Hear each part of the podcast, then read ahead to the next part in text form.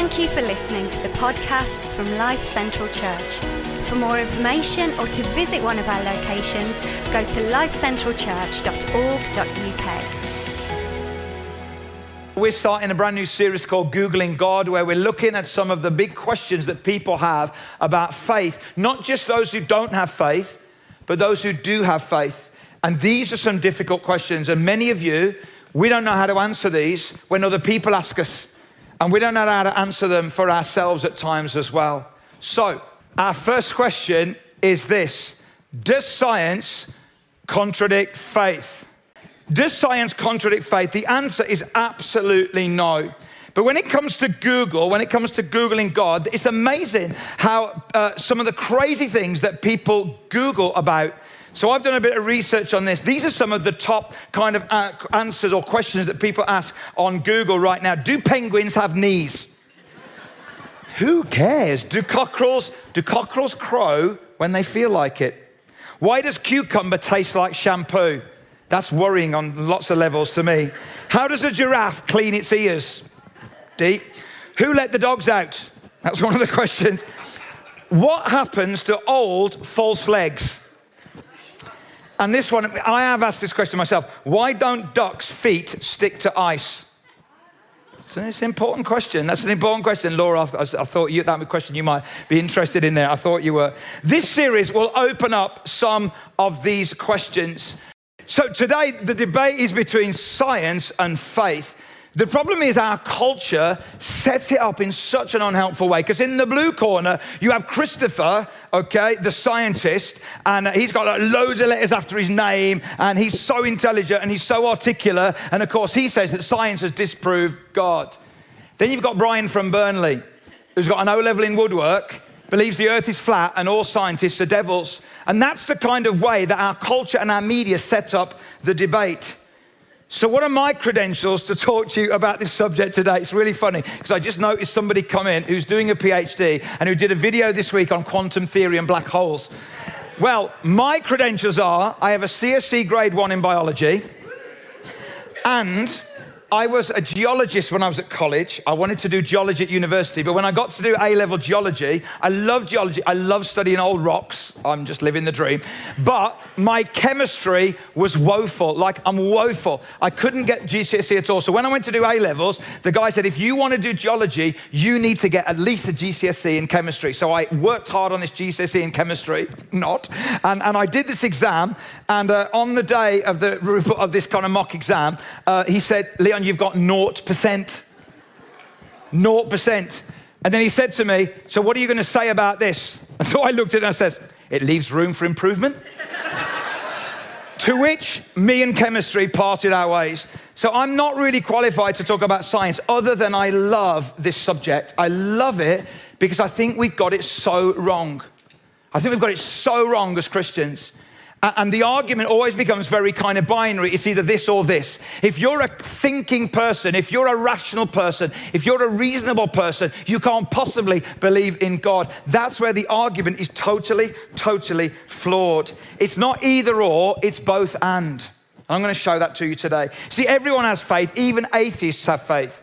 Because faith is basically an assumption about their reality of the world by which there is no empirical evidence. In other words, you cannot scientifically prove it. So an atheist, an atheist assumption is that there is no God, but you cannot empirically, scientifically prove that there is no God. It's a faith position.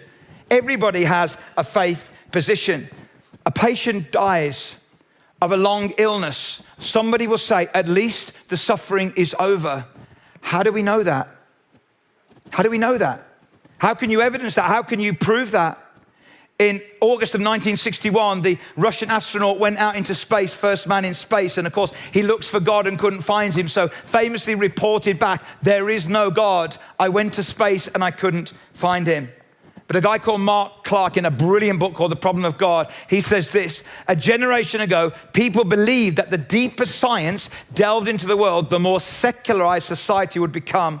In other words, the more educated we became, the less likely people would be to believe in God. The reality, however, is proving just the opposite.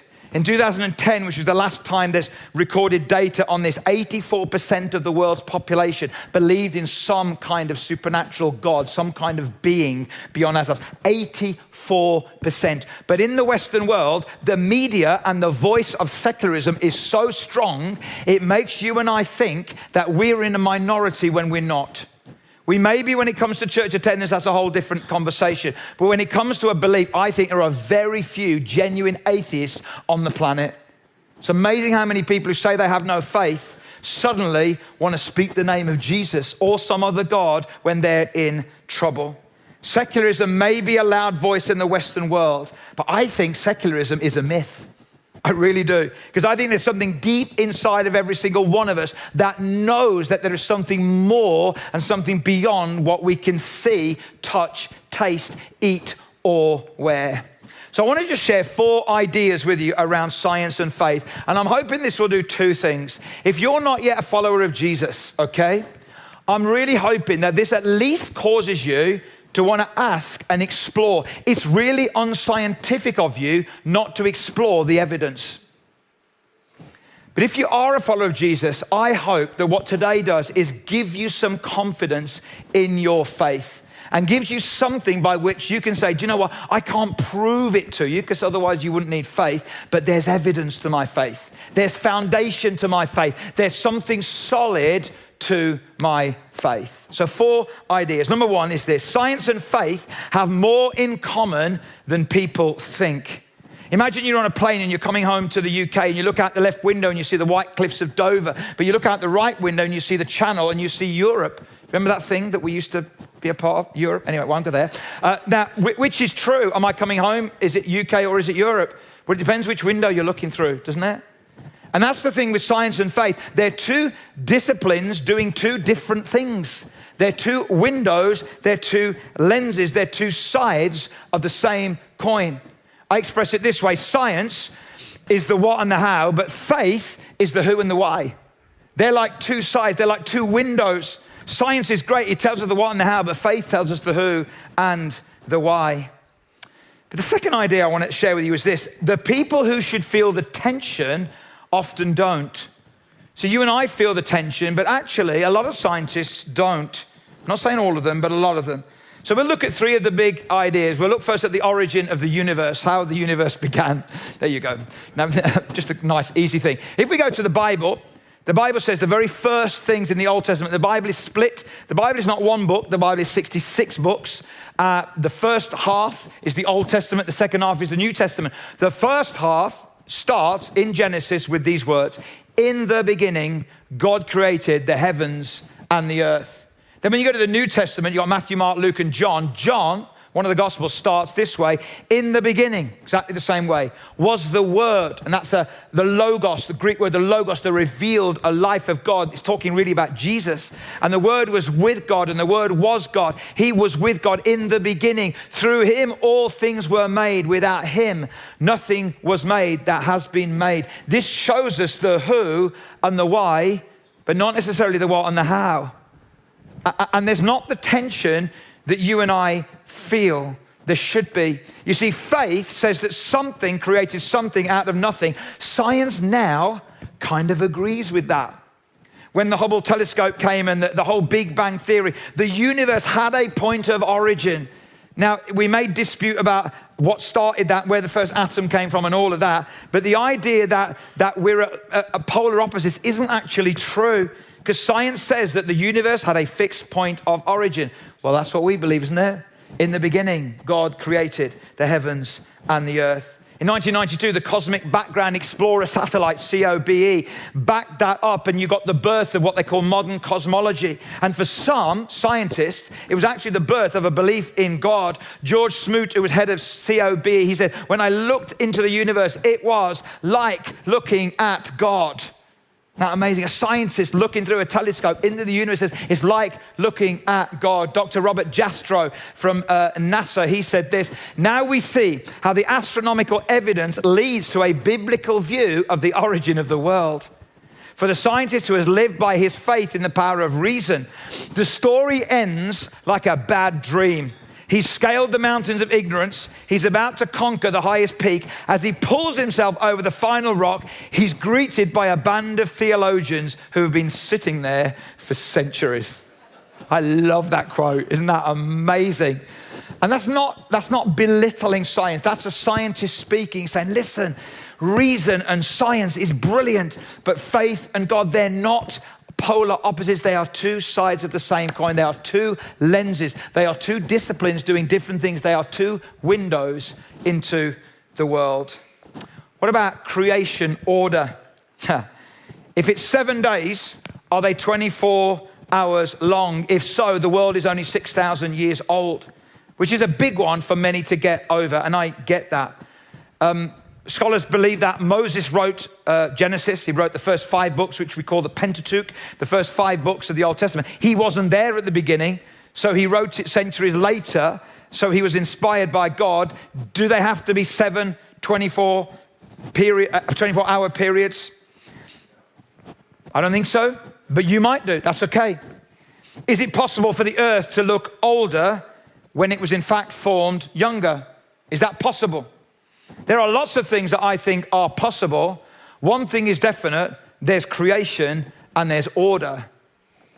What about the human origin story? It is now commonly agreed in the scientific community that we're all ancestors of one person. In fact, our chromosomes are referred to as Y Adam and mitochondrial Eve. That's how they're referred to. But what I want to go a little bit different is what about the humanness of humans? You see, when I look at human beings, and I'm looking at some today, not necessarily everyone, no, I am looking at everyone, human beings. You know, I look at each other, our uniqueness and our individuality. And, and animals are great, okay? And I'm not down on animals, but there's something very unique about human beings. That's really important.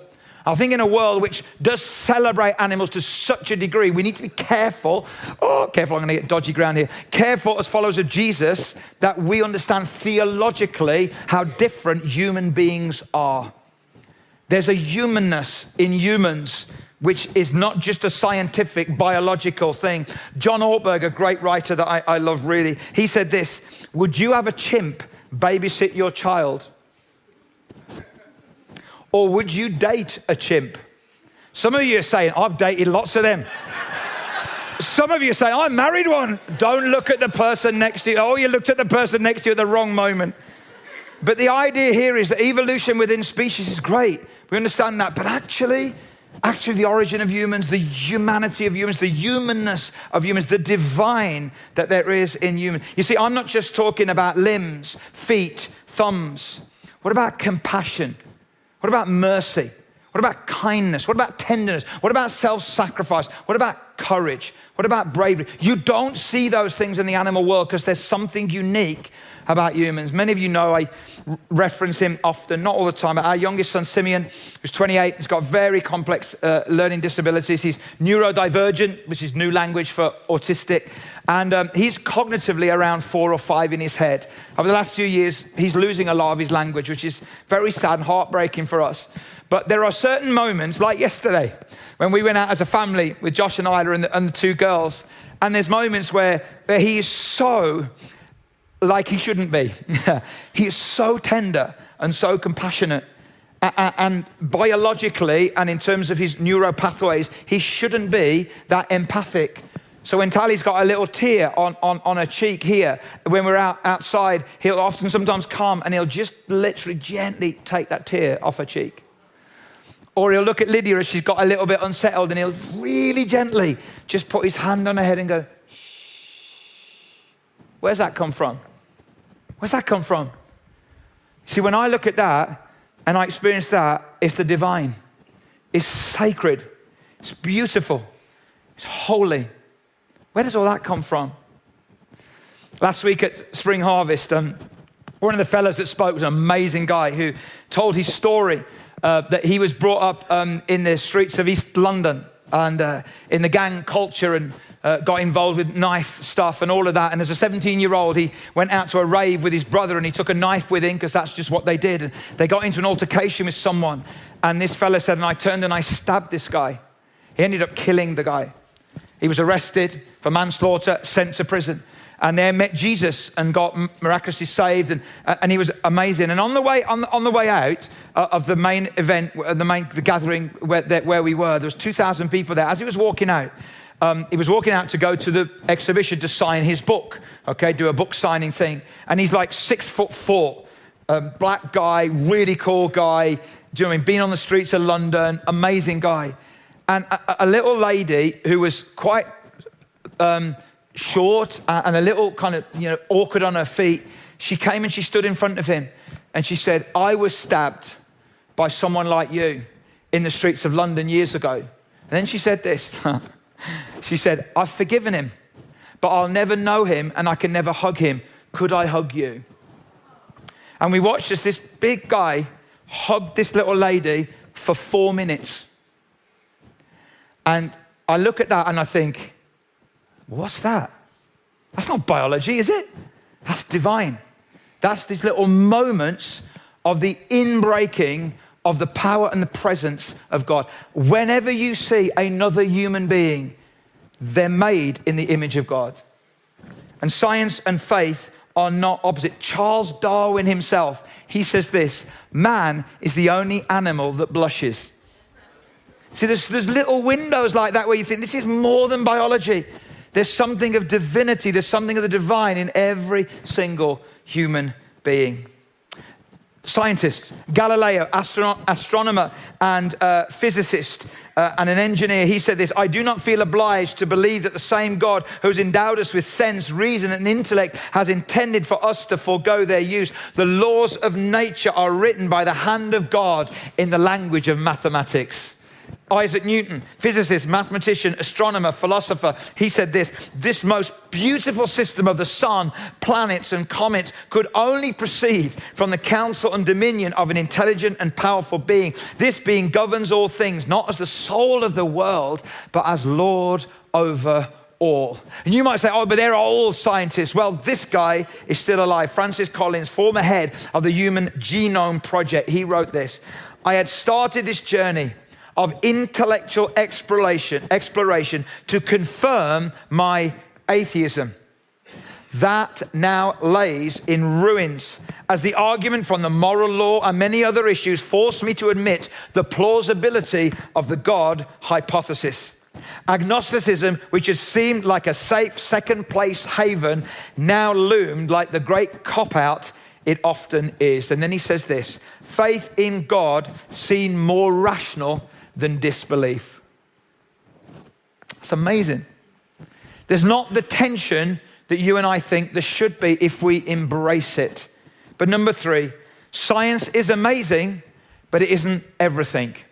It's amazing, but it isn't everything. Alex Rex Sandage uh, said to be one of the greatest observational cosmologists of all time. He said this It is my science my science that drove me to the conclusion that the world is much more complicated than can be explained by science. And I love this. Um, you know, the problem is our culture Uh, especially in the West, which is a smaller view on the world, okay? If you're looking at the parts of the world, it's not the same kind of narrative that we get in our context, which is why I think it's skewed a little bit. We need to have a bigger view of what God is doing in the world. But our culture says the more we become scientific, the less we'll need God. And actually, that's not true because science is great, but it isn't everything. In fact, science is actually creating some of its own problems right now, as you, if you read about the recent AI controversy. So we've got all this AI technology, and now we're thinking, oh, hang on a minute, this could be a threat to the human race. So we can create things scientifically, we have the knowledge, we don't necessarily have the wisdom to know what to do with them. And I love this quote by a guy called James Gustave Speth, big names today, who led the World Resources Institute. Listen to this. He said this I used to think that the top environmental problems were biodiversity, ecosystem collapse, and climate change. I thought that 30 years of good science could address those problems. I was wrong. The top environmental problems are selfishness, greed, and apathy. And to deal with these, we need a cultural and spiritual transformation. And we scientists don't know how to do that. Science is great. It's amazing, but it isn't everything. And finally, science is a gift from God and a gift that points to God. And I want us to land with this, and we're going to worship in a moment. You see, James 1, verse 17 says this Every good and perfect gift is from above. So I want to declare my view on this is that science is a good and perfect gift from above. If you're one of those Christians that think that science is all devil and all that, that's fine. You have your view. I don't happen to believe that. I think our God is way bigger than that. Every good and perfect gift is from above, coming down from the Father of the heavenly lights, who does not change like shifting shadows. Look, what science is now discovering, the Bible has been saying centuries before. We're just catching up. Gravity gravity. Job 26, verse 7. One of the oldest books, probably the oldest book written, okay, in terms of historically written, is Job. He spreads out the northern skies over empty space, he suspends the earth over nothing. Scientists would call that gravity. The water cycle, again in Job 26, he wraps up the waters in his clouds, yet the clouds do not burst under their weight.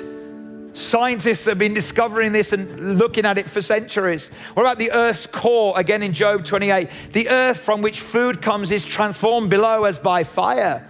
There's fire at the earth's core. What about the earth's stability? Psalm 104. He set the earth on its foundations, it can never be moved. What about the universe itself? Psalm 19, verse 1. The heavens declare the glory of God, the skies proclaim the work of his hands. Isn't that brilliant? Science and faith, not science or faith. One tells us the what and the how, one tells us the why and the who. Can we bring those things together? If this is true, if science does not contradict our faith or disprove our faith in God, what are the implications? Well, number one, if you are a follower of Jesus, I want to encourage you today not to dismiss or belittle science. Okay? Don't be one of those kind of people that dismiss or belittle science. It's a gift from God. But on the other side, don't be intimidated or feel inferior because you may not be able to grapple with quantum theory or with cosmology and all that stuff. And I know I can't. You don't need to be embarrassed or intimidated. If you are a follower, I want you to know your faith has foundation. Your faith has evidence. Your faith has something by which you can build your life on. And ultimately, ultimately, we celebrated it last Sunday, didn't we?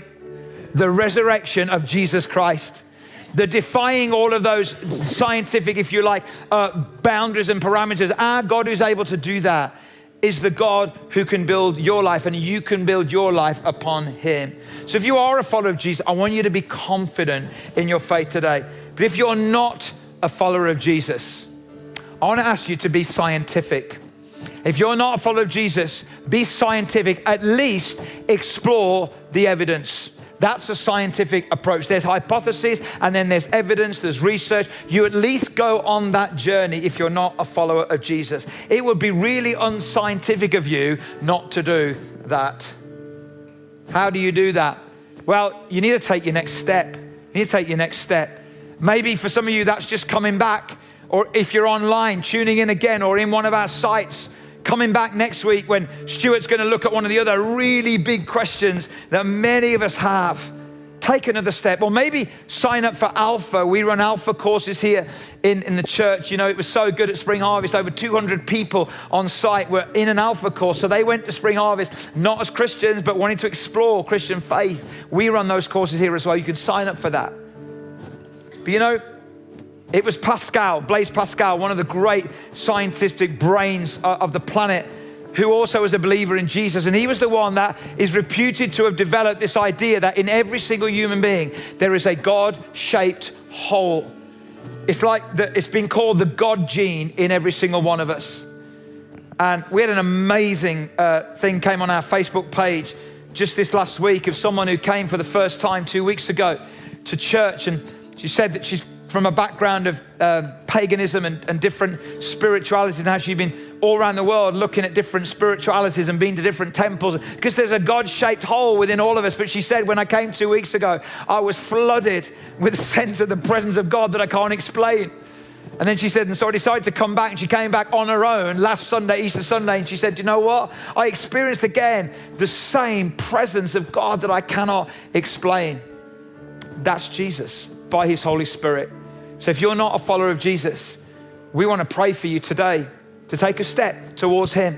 And if you are a follower of Jesus and maybe you're asking big questions, you know, I, I ask big questions often. I've been sometimes been to amazing events like I've been to last week and seen God do amazing things and people get saved, people get healed, people get set free, people give prophetic words that they couldn't know anything about. Then I drive home in the car and I think to myself, is there a God? I have moments like that. Or, or you're faced with a situation where you think, God, how could you allow that to happen? I get that. But then I come back and say, but I know that there is a God. And I know that He holds all things together, even when I can't see it. So I want to invite you, if you're willing and able, just to stand with me for a moment. And in our sites, would you stand online? Don't switch off right now, okay?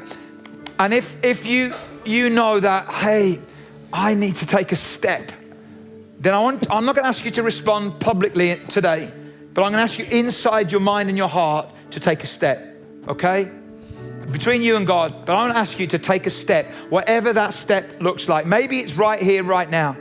Maybe as we go out, we have a prayer room, you go ask someone to pray for you. Maybe you go speak the connection point and sign up for Alpha, or, or maybe just say, I'm going to come back.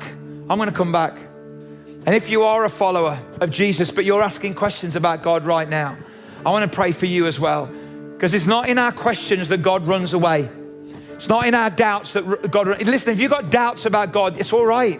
It's what you do with your doubts that's important. God doesn't run away from you. God doesn't turn his back on you when you have questions and doubts. God just says, hey, let's maintain this space. Let's keep moving towards each other and we'll figure it out together. So let me pray for you. Father, I want to thank you. You are an amazing God, and science is an amazing gift, but it isn't everything, but it points towards the one who is everything, and that's you. Lord, you are the one who is worthy of our praise. Jesus, you are the name above every other name. In the beginning were you, was you, and you spoke, and the earth came into formation, and you created, and you began that catalytic process. And now science is discovering what that looks like, and we give you thanks for that. But God, we don't give praise and glory to science.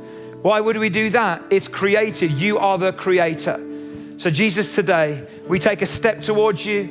We give you worship. We give you praise. And we say, Lord, we will build our life on a solid foundation. We're not building our life on a myth, a fairy tale, or a legend. We're building our life on a solid foundation. And when that moment comes, like it has for George Verwer, like it has for Abby, when that moment comes, when this life ends, we get to experience real life with you for eternity. And that's so amazing. So, Jesus, encourage us and strengthen us in our faith, I pray. The next time we're in conversations with people and we feel a little bit intimidated, feel a little bit insecure, may we hold our head up high and not try and argue people, but just know that we have a solid faith. We have a faith that has a foundation. And we don't need to be intimidated or embarrassed because you are amazing. So, Jesus, as we worship you now, would you lift our hearts as we lift you, I pray, in Jesus' name. Amen.